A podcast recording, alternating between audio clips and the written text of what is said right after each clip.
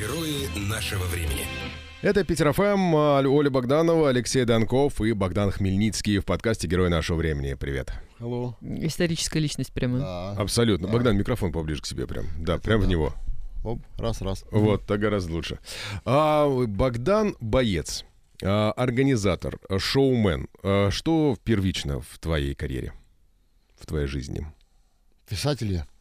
Писатель? Писатель-сценарист, да. Это первое, как если бы я еду где-то в поезде, и мне спрашивают, чем ты занимаешься? Я говорю, я писатель. Я вообще о своем спортивном бэкграунде стараюсь не упоминать. Страна и так знает своих героев, потом люди узнают, и становится им еще более интересно. А так, конечно, спорт дал все, что у меня есть, дал мне спорт. Мальчики, а можно я встряну? Я понимаю, давайте. Что вы знакомы давно и близко, а вот некоторые не в курсе, что есть проект, который называется «Бои белых воротничков», где люди, не совсем близкие к спорту, а, прямо скажем, достаточно далекие, собираются вместе, проходят длительный этап тренировок, и в конце это все завершается непосредственно боями. То есть, условно, любой офисный клерк, ну, так в хорошем смысле слова, может, присоединившись к вам, стать прямо грозой боев, я не знаю, спаррингов, что там еще, как это правильно называется? Как угодно, но как ни назови, все верно. Да, именно так. Придумал ты это сам самостоятельно? Ну, не совсем, нет. Нет, у меня есть друг старший, который в свое время накинул этот концепт почти 10 лет назад, а я его реализовал и продолжаю, собственно. То есть 10 лет это уже все происходит? Угу. А какие люди к вам приходят на этот проект, как правило, вот за эти 10 лет? Они все очень разные, от таксистов до министров, абсолютно. Средний возраст 32 года по стране. 32, берем от 18, самый старший за все время 61. По социальному, национальному, там, какому-то еще признаку они самые разные. То есть могут приходить просто типичный белый воротничок, может прийти синий воротничок, грузчик, а может прийти реальный миллионер долларовый, который снимает часы, прячет охрану и говорит, можно, чтобы все было по-настоящему. Есть госслужащие высокого ранга, которые просят, чтобы их не подписывали в титрах и вообще... подготовился в Питере, поехал драться в Москву, ну, например, или наоборот, чтобы его не узнали. Просто, ну, вот хочется людям. А всех объединяет одно и то же, то есть, ну, есть причина, по которой они приходят, и всем этим они похожи. Таких нас уже больше 4000. А какая у мужчины причина, что вот он пошел и начал учиться биться? Вот это что должно с мужчиной произойти, чтобы он принял такое решение? Алексей, вопрос к вам. О, ну должен появиться какой-то мужчина, наверное, на горизонте другой, который может в случае чего составить ему конкуренцию. Но на самом деле, мне кажется, это для того, чтобы просто проявить себя. В какой-то момент ты понимаешь, что кризис среднего возраста, мне кажется, это называется. Ты подходишь к нему и думаешь, блин, ну надо в конце концов научиться драться не так, как это было когда-то, а по-настоящему для того, чтобы можно было постоять и за себя, и за того человека, который находится рядом с тобой, если вдруг произойдет какая-то критическая ситуация. Я опять поясню, почему на этот вопрос отвечает Алексей, потому что он был выпускником, да, или как у вас называются люди, прошедшие вашу школу жизни. Воротничок. Данков, ты сегодня воротничок. Данков прошел там предыдущий сезон, да, или там какой-то он был участником этих боев, тренировался. Проверил все на себе. Да. Да. Ну и как оно? Классно вообще. Нет, на самом деле ощущения очень такие любопытные, потому слушай, что это страшно. Это страшно. Ну, это да. Страшно, но самый кайф в том, что ты этот страх преодолеваешь. В этом все дело. Именно в этом, в преодолении. Вот хорошо, есть там, не знаю, человек, который всю жизнь перекладывал бумажки, там в какой-то момент его постиг кризис среднего возраста, там, я не знаю, конкуренция, желание защищать близких или что-то еще с ним произошло. Он к вам приходит, у него мышц 0, подготовки там теоретической, практической как бы тоже 0, и самое страшное, что в своей жизни он сделал, это дал подзатыльник там первокласснику. Когда учился в 11 классе. Нашего человека, да. Так, вот он к вам пришел, и весь такой стоит хиленький, коленки трясутся. Я просто Данко представляю себе прям как родного такой, типа, ну, Богдан, ну, научи меня, сделай из меня мужика прям. Ну, это вот что сейчас такое было. Не, ну, а как это же вы там... Мы так и делаем, 5 недель тренируем по... 5 недель вы тренируете? Сколько раз в неделю? 3 традиционно, по уже отработанной годами программе. Понятно, что мы не делаем олимпийских чемпионов из ребят и девчат. Но, девчата тоже? Да. Но базовую технику, конечно, мы даем там. Вообще техника это самое простое. Если говорить, например, о боксе, в нем всего 6 ударов. Там и мартышка может научиться драться. Там сложно ничего нет.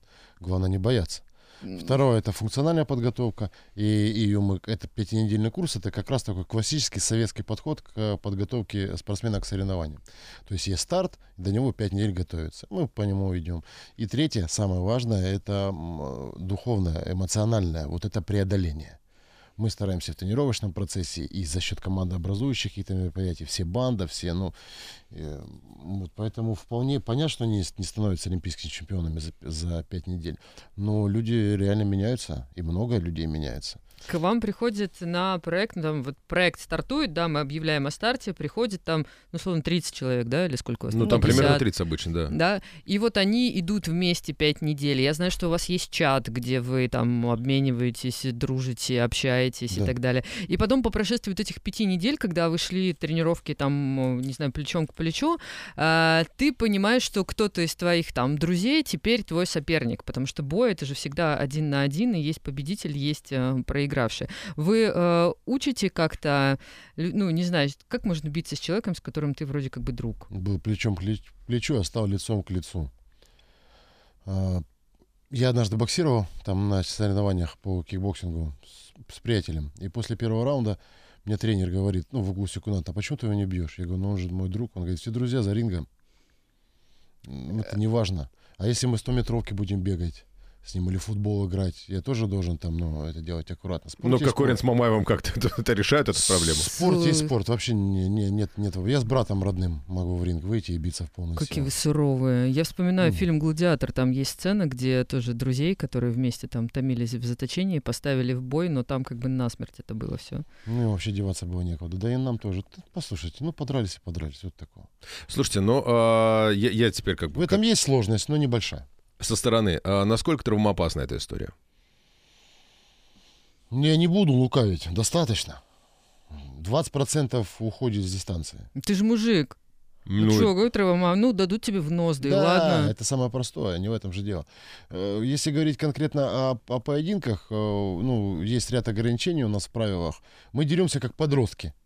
По правилам. Вот есть дети, юноши, взрослые. Вот у нас правило как у юношей. У нас есть ряд ограничений. Там не бьем локтями, идем коленями в партере, не добиваем после нокдауна, там не делаем скручивающих полевых приемов, снижаем риск травматизма до минимума. В шлемах деремся, в специальных перчатках с большими подушками, не с тонкими и так далее. Основные травмы в тренировочном процессе. Ты говоришь, что 20% сходит с дистанции. Из-за чего? Из-за травм? Да, из-за того, что не выдержали, сдались? И таких тоже хватает. Страшно. Леша правильно сказал, страшно. И люди ищут повод. То есть чем ближе к боям, тем понимаешь, что все это, конечно, все это очень весело, но скоро придется выйти в клетку или в ринг и быть самым одиноким человеком на свете. Потому что все в зале кричат: Леша, давай, давай, а ты стоишь, напротив стоит какой-то громила, хочет побыстрее уйти домой, и это очень страшно. И, конечно, люди ломаются. Ну, немного, но есть. И сразу человек подсознательно ищет что-нибудь, чтобы... А мне надо в командировку уехать, а я не могу, у меня ребенок заболел, ну, еще чего-то. Вот, ну, таких мало.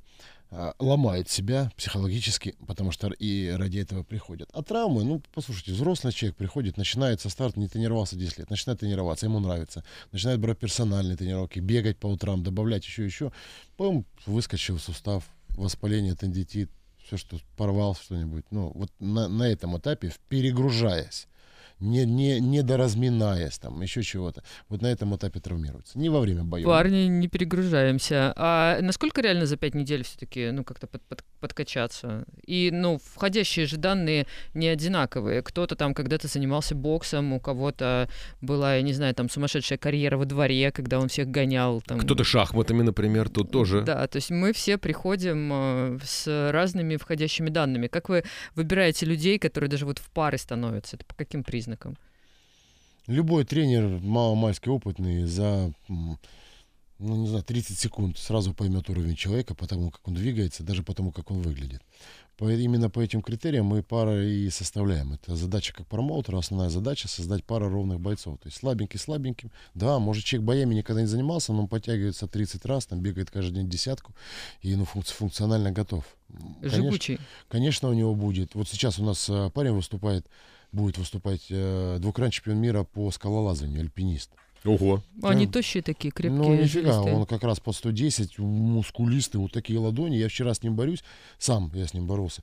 Понятно, что я у него выигрываю там, но мне физически тяжело. И даже я там один из приемов не смог сделать, потому что у него очень сильные предплечья. Конечно, у него преимущество перед кем-то другим. Но мы его поставим с таким же. То есть мы ставим ровного с ровным, мы найдем ему достойного соперника, и он будет драться.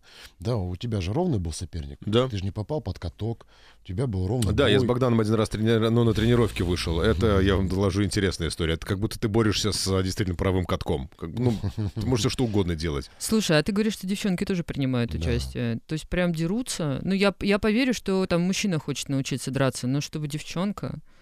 Я скажу, что... Тенденция, во-первых, всегда была желающих много, даже по пассивно приходящих по рекламе. Во-вторых, с каждым годом все больше и больше. Ну, вообще, я этому рад, если в каком-то историческо-политическом контексте. При матриархате, при императрицах России всегда жилось хорошо. Если сейчас женщины придут к власти и вообще захватят, в принципе, все будет прям здорово. А девочек все больше и больше, дерутся каким-то куда-то мужчинам. Задней у женщин нет вообще. Вообще нет, в принципе. Ни у одной. У нас много девочек дралось. Ну, на 4000 мужчин, наверное, 200 девочек. Ни одного боя, чтобы кто-то испугал. Не, боятся, в смысле, все дико. Вот она перед боем выходит, она не стесняется это показать. Мужчина прячет в себе. Хмурый, там, ха-ха-ха, мне не страшно. А девочки все, ай-яй-яй. Но в ринге это просто капец. Вот сейчас вышло две, ну их несколько, у нас сейчас 8 дралось их здесь, в Питере. И одна, за 40, она 80 килограммов весит, она мама, руководитель предприятия, там, бухгалтер, по-моему, по образованию. Ну, вот стаж занятий у меня там, она до нас позанималась 2 недели, увидела рекламу, захотелось. И я как же я буду, как-то его обидеться там. Бухгалтер. Я просто слабо себе представляю бухгалтера на ринге, честно. Может быть, у нас просто не такое... Сейчас, прикинь, проходит Богдан по коридору, такой: «О, здрасте!» Может быть, да. Да. Слушай, это интересная история. А что меняется? Вот ты прошел, да, там все эти 5 недель ада. Я так понимаю, что и тренировки сами непростые, и выматываешься ты, и страшно, и преодолевать себя надо. И, в общем, это такой очень сильный выход из зоны комфорта. А потом что? То есть, ты прошел, да, ты, молодец, а что еще? На самом деле тренировки не такие тяжелые, они поступательно идут. Начинаем. Мы в игровой манере много работаем. То есть на предпоследней неделе они тяжелые функционально. А так понемножку. Есть две составляющие. Это одна такая идейно-духовная. Вот мы же банда, мы люди, которые плюс-минус пришли за одним и тем же. И сезон на сезон, конечно, не приходится. Вот Лешин сезон, он средней дружности такой. Он бывает, чат оживает, а так в основном молчит. А есть такие сезоны, которые прям, их 30 человек, и все, они братья уже. То есть каждый работает, встречается, в баню ходят, по всей стране друг другу помогают. Вот есть, это важно. Это как, призыв в армии, в хорошем смысле, когда отслужил и через 20 лет со всеми там общаешься, или там группа в университете, там, это редкость, конечно. Но все равно есть как цирковое какое-то братство, борцовское братство. Вот у нас есть несколько тысяч человек, все по хэштегу друг друга находим, если... сейчас один ехал в командировку в Йошкар-Олу, напишет в йошкар-олинский чат, его встречают, селят, помогают, выгуливают, без всяких проблем. Вот и так далее. Это если говорить такой бытовой такой штуки. Ну и, конечно, можно продолжаться, тренировать, выступать дальше. У нас есть рейтинговые бои, чемпионские бои, реванши, матчевые встречи там, для желающих без проблем в рамках лиги. А самое главное, я так понимаю, это о другом. Паланик незабвенный же написал у себя, что после боя проблем меньше не станет, но тебе на них будет наплевать. Ты возродишься. И это действительно так. Это происходит катарсис, очищение. Человек через это преодоление своих страхов, а это самое страшное, внутри, не снаружи, а внутри себя заставить преодолеть. Причем все боятся не боли, все боятся позора, связанного с поражением. То есть ты выходишь, за тебя все: «Давай, Леша». Ты думаешь, да лучше бы их не было никого. У нас есть ребята, которые вообще никому ничего не говорят именно для этого, чтобы было меньше давления. Мне кажется, я бы тоже никому ничего не говорила. И это плохо, вы тогда не продаете нам билеты. Но, к счастью, есть такие, которые, наоборот, хайпуют и компенсируют. И вот это преодоление, и человек, вот сейчас девочка подралась, там, ей 35 лет, она, ну, тут уже мама, она первый раз в жизни вышла, у нее было, она, ей дано, вот есть люди очень коряво, а ей дано, она со старта, вот видно, что у нее получится. И волевая, и все. Очень тяжелый у нее был бой, у нее была сильная соперница, она выиграла, на зубах вырвала победу. И она мне, ну, 4 дня писала. Богдан Николаевич, я в эйфории. Я не пойму, что со мной происходит. Ну, то есть она с мужем пришла, я смотрю, а у него что-то не засос. Я говорю, а что, я посылал кто-то? Она, это там меня Юля укусила после боя. То есть она, представляешь, она выходит из ринга, и он поздравляет, его зубами, у него вот такой этот, ну, то есть у нее все. Мне кажется, это новая строка просто в отношениях. И я хожу, я иду в магазин, я такой на всех смотрю, и я такая крутая. Вот она пишет, я очень, вот пофигу, что об этом никто не знает, я же знаю. Я говорю, Юля, это чувство называется уверенность в себе. Оно так редко посещает современных людей, может быть, впервые ты его по-настоящему почувствовал. У меня такое было, когда я с парашютом прыгала. Да, с Родни, вот, конечно. Но ты идешь потом, и как бы тебе море по колено. Да, и ты такой... Только это еще круче. Ну да, я верю, после 5 недель. С парашютом там 1 день и все, а тут такой здесь большой путь. Идешь, и чем ближе, тем страшнее и прочее. Парашют, конечно, тоже очень страшно. Слушай, а девчонки с парнями вместе тренируются? Как программа-то построена? Да. У нас в этом плане гендерных различий нету. И вместе. Но слушай, на тренировках все равно есть же спарринги, есть элементы, которые отрабатываются друг на друге, ну, там как понятно. Получается? Ну, это же обычная история во всем мире, неважно. Девочек всегда меньше, я имею в виду про единоборство, девочек всегда меньше, пришел на вольную борьбу, они с мальчиками борются, а куда деваться? Ну прям с мальчиками борются, да? Ну, а как? А на соревнованиях по детям зачастую девочки борются на соревнованиях против. Она приехала, 9 лет, у нее нет, весит там 40 килограммов, нету в категории, у нее не с кем бороться. Ну, а мальчики есть. Ну, она идет мальчиком будет. Ну, у меня сын занимается единоборствами, и там надо сказать, что девочки тоже уделывают мальчиков. Ну, прям... Тоже это вот что сейчас... Ну, потому что мы же говорили здесь про то, что девчонки прям бьются не на жизнь, а на смерть. А насколько реально там для девочек пройти этот путь? И, ну, скажем так, если у тебя там нарощенные ресницы, ногти, там, зубы дорогие, насколько это все может повредиться? Ну, потому что... Ну, мужчин тоже могут быть зубы и маникюр, и все остальное. Да, самое реально точно так же, вообще нет никакой разницы. И я вот только показывал специально сторис. Ногти — это проблема, да. Для некоторых. Ладно, ногти спилим, а зубы, нос, фингал. Да, я еще вообще не помню, чтобы кому-то зуб выбили у нас. Так, а это фингалы большой, там... Ну, там же капы вставляются специальные, да. Борцов. Ну, да, они под каждый конкретный... Ну, я вам скажу, как челюсть. Девочка. Для девочки самое главное, чтобы тебе лицо не повредили. То есть то, что у тебя там будут синяки на теле, это как бы полбеды. А если у тебя что-то будет с лицом... Ну так вот многие зачем... мальчики тоже как бы лицом работают. Ой, ты же пришел навстречу. Данков ходил после ваших боев, у него был там какой-то один небольшой синячок, и он просто такой прям... Я слышу, тебя тоже не поддержали, да? И все такие как бы к этому относятся. Это как, подрался. Ага. Это очень большой шаг он сделал. Очень большой. Нет, это я знаю. Это мы уже тут... Послушайте, синяки. Ну, никто от них не застрахован. Конечно, они бывают, но... Вы знаете, на что идете, они достаточно быстро проходят, тем более мы деремся в шлемах, в закрытых шлемах, они 30% на себя забирают кинетической силы удара. Вот сейчас ни одного синяка у девочек не было. Не, вот сейчас не дали. Это такое. Кольца, главное, снимать перед боем. И ногти спиливать. Да, ты прям заинтересовался, я смотрю. Слушай, я склонна впутываться во всякие истории. Я так просто... А можно прийти там просто посмотреть? Да. Ну, чтобы не биться. Потому что я 500 вот... рублей вход. Да, пожалуйста. Сфотографироваться 750. На тренировки приходи, я там посмотрю. Ну, да. Просто, мне же тоже страшно биться. Мне биться вообще страшно. Я человек, который не дерется. Ну, то есть я сразу падаю в обморок, и все. Одна тренировка, вторая, ложечка за ложечкой. Понятно. Давайте тогда, друзья, расскажем, собственно, почему мы сегодня так долго обсуждаем эту тему, потому что в январе у нас появилась такая мысль сделать такую коллаборацию Питер FM и Бои белых воротничков этого проекта. Да, круто. Да, поэтому уже буквально с начала января, как все выйдут после каникул, будем возвращаться в форму, будем приводить себя в надлежащий вид и будем набирать команду бойцов Питер FM. Я думаю, что человек 10 мы точно будем наших слушателей рады видеть у себя. Все остальные могут присоединяться тоже. Подробная информация будет в январе. А каким образом будем тренироваться? Вот какое воодушевляющее что-то можно сказать слушателям Питер FM, Богдан? Все будет, во-первых, если говорить о спортивной составляющей, очень классически, все будет происходить, ну, с высокой долей вероятности на Васильевском острове, недалеко от офиса. Радио Питер ФМ будем тренироваться в удобное время, там, после работы вечером, 3 раза в неделю по 1,5 часа. В группе. Друг другом драться команда Питер ФМ не будет. Мы найдем соперников там, откуда-то. Опытных, с другого радио. С другого радио, например, да. И будет много таких очень прикольных фишечек, таких бонусов, много прикольных съемок, много каких-то розыгрышей, много игр.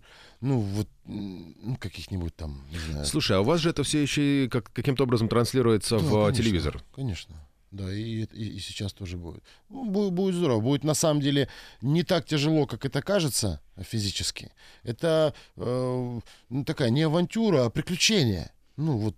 Очень волнительное приключение. Да. Ты знаешь, оно даже на этапе теории. С крутым финалом. Но с крутым финалом это уже там как повезет. В любом случае, в любом случае крутой. Неважно, выиграл ты или проиграл. Главное для победы сделать все, что можно. И тогда ты делаешь. Проиграть-то можно по-разному. Можно глупость какую-то совершить. Засудить могут, подскользнуться можно. Соперник может быть сильнее, так тоже бывает. Но если ты сделала для победы все, что могла, себя не в чем обвинить. Ты получаешь то, зачем пришла. Вот этот катарсис, это очищение. Друзья, все, кто планирует сделать что-то новое в новом году, задумайтесь, потому что штука интересная, а преодоление себя — это самая сложная история. Может быть, сейчас для вас наступает именно тот момент, когда пора. Пора перестать откладывать, пора перестать искать какие-то оправдания, а просто встать и сделать. Пойдешь? Ты сейчас меня на слабо берешь, я не понимаю. Это был такой лирический текст. Это плюс будет бонус еще такой. А еще, если вы хотите увидеть Богданову на тренировке, в тренировочном костюме, то welcome, записывайтесь. Ну, слушай, нет. Пойду, ладно. Окей. Я пойду. Значит, друзья, после 10 числа следите за эфиром, узнавайте, каким образом можно будет принять участие в этом проекте. Ну, а пока, наверное, Богдана отпускаем на тренировку, потому что у него уже скоро начнется... Пора. Я тренировочный наркоман, тренируюсь дважды в день, мне пора. Вот. Богдан Николаевич Хмельницкий у нас сегодня герой нашего времени. В следующем году будет много героев, которые выйдут из-под его, так сказать, крыла. Спасибо, Богдан, с наступающим. Спасибо и вас. Пока. Спасибо. Герои нашего времени.